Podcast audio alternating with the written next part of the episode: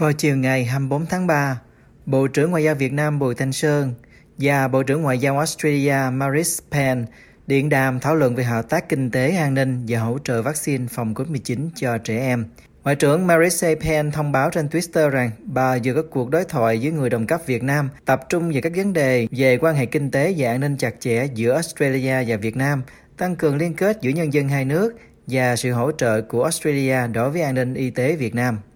Theo Cổng Thông tin Chính phủ Việt Nam, trong cuộc hội đàm, phía Australia cho biết sẽ hỗ trợ Việt Nam vaccine phòng COVID-19 cho trẻ em. Truyền thông Việt Nam cho biết Bộ trưởng Bùi Thanh Sơn bày tỏ cảm ơn và đánh giá cao việc Australia thông báo sẽ hỗ trợ vaccine này. Bộ Ngoại giao hai nước không cho biết chi tiết về số vaccine trẻ em mà Canberra sẽ cung cấp cho Hà Nội.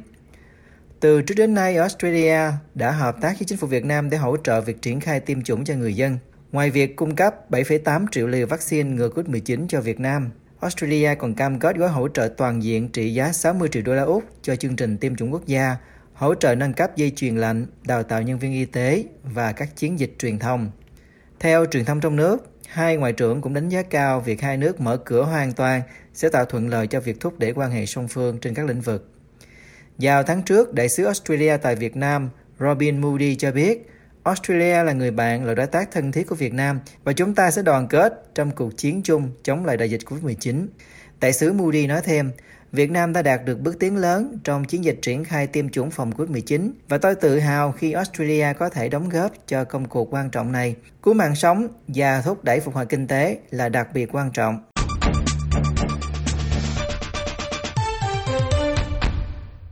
Giữa lúc dư luận Việt Nam dày sóng và không ít người hạ hê vì sự kiện nữ doanh nhân Nguyễn Phương Hằng bị bắt giam vào ngày 24 tháng 3 với cáo buộc theo Điều 331,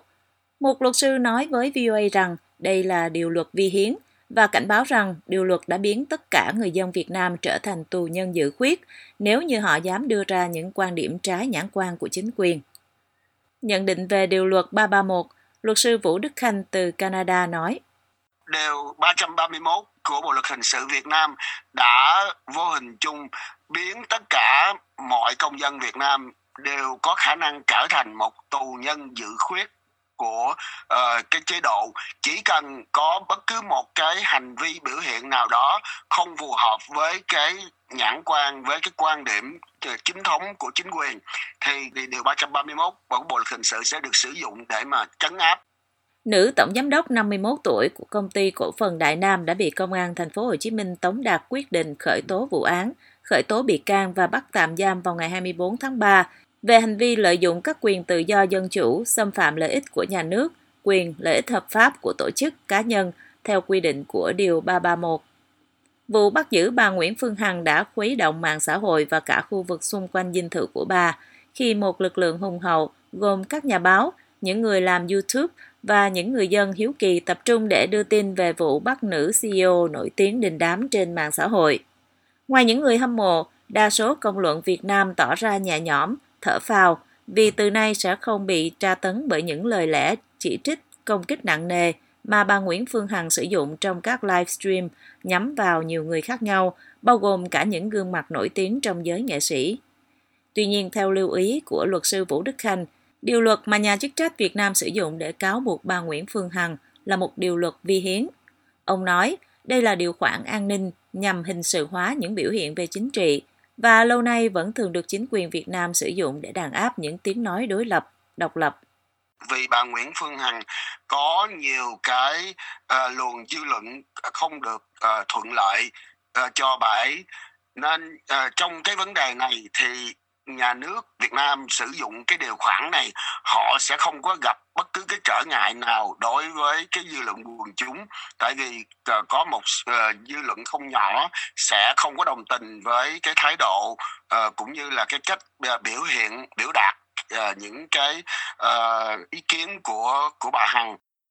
Vì vậy theo luật sư Vũ Đức Khanh, nếu không cẩn thận suy xét rõ ràng về điều luật 331, đại đa số dư luận sẽ cho rằng bà Nguyễn Phương Hằng bị bắt theo điều 331 là đúng.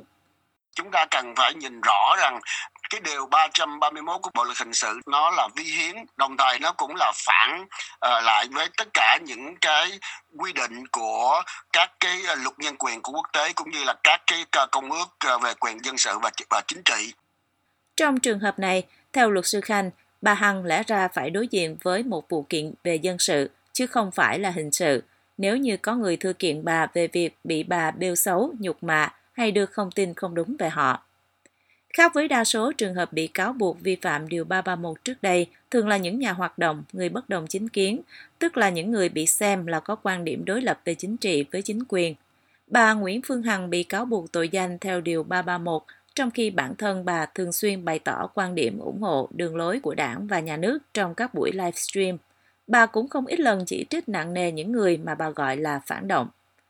Cách thức làm show theo kiểu chửi hết mọi người, nhưng luôn ủng hộ chính quyền của bà Nguyễn Phương Hằng đã khiến cho nhiều người bất bình, thậm chí có nhiều đơn tố cáo từ các nghệ sĩ và cá nhân, theo lời nhà chức trách. Nhưng talk show bị xem là chói tai của bà vẫn tồn tại và đắt khách trong suốt hơn một năm qua.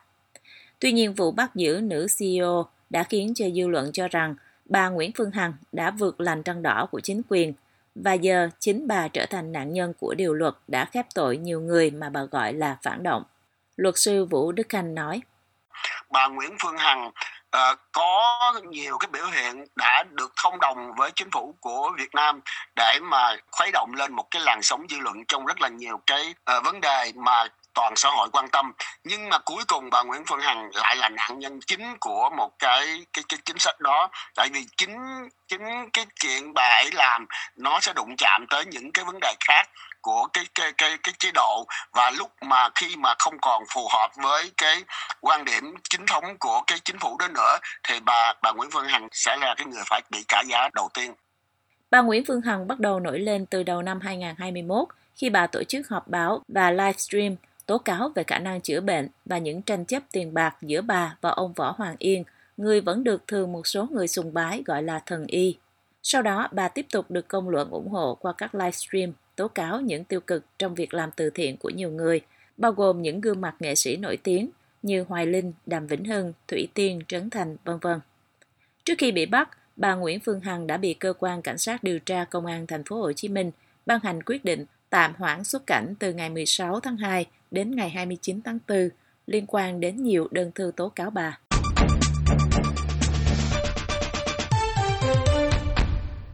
Hàng loạt các tổ chức nhân quyền quốc tế vừa lên tiếng kêu gọi chính quyền Việt Nam trả tự do ngay lập tức và vô điều kiện cho nhà báo độc lập Lê Văn Dũng, người vừa bị tuyên án 5 năm tù. Liên đoàn Nhà báo quốc tế có trụ sở ở Brussels, Bỉ hôm 24 tháng 3 kêu gọi Hà Nội trả tự do ngay lập tức cho nhà báo độc lập Lê Văn Dũng và chấm dứt tình trạng đàn áp các nhà báo đang diễn ra tại Việt Nam.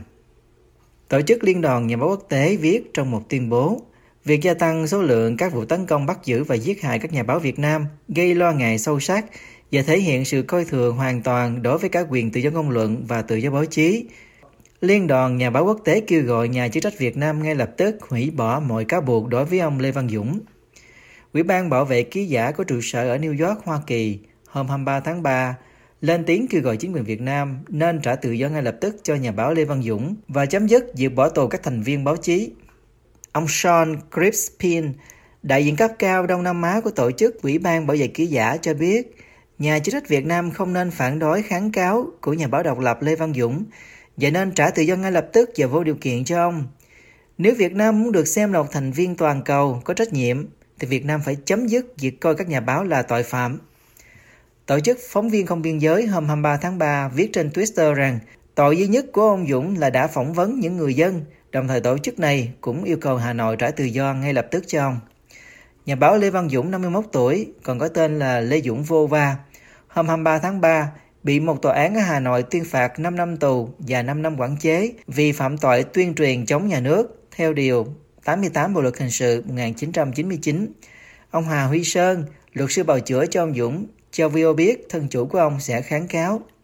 Truyền thông Việt Nam dẫn cáo trạng cho biết 5 trong số 12 video mà ông Dũng đăng tải trên mạng xã hội có nội dung tuyên truyền, thông tin xuyên tạc đường lối chính sách của nhà nước. Hôm 22 tháng 3, một ngày trước khi diễn ra phiên xử sơ thẩm ông Dũng, Tổ chức theo dõi nhân quyền ra thông cáo báo chí thúc giục chính quyền Việt Nam cần ngay lập tức hủy bỏ mọi cáo buộc mang động cơ chính trị nhằm vào nhà bình luận xã hội Lê Văn Dũng. Ông Lê Văn Dũng là một trong hơn 60 người dân đang bị nhà cầm quyền Việt Nam truy tố hoặc giam cầm chỉ vì lên tiếng phê phán chính quyền. Ông Phil Robertson, Phó Giám đốc Ban Á Châu của Tổ chức Theo dõi Nhân quyền nói trong bản thông cáo báo chí, Theo thống kê công bố vào hồi tháng 12 2021 của Ủy ban Bảo vệ ký giả, Việt Nam nằm trong số những quốc gia giam giữ nhà báo tồi tệ nhất thế giới, dưới ít nhất 23 người đang bị giam cầm. Theo bảng xếp hạng chỉ số tự do báo chí thế giới 2021 của Tổ chức Phóng viên Không Biên giới, Việt Nam đứng thứ 175 trong số 180 quốc gia.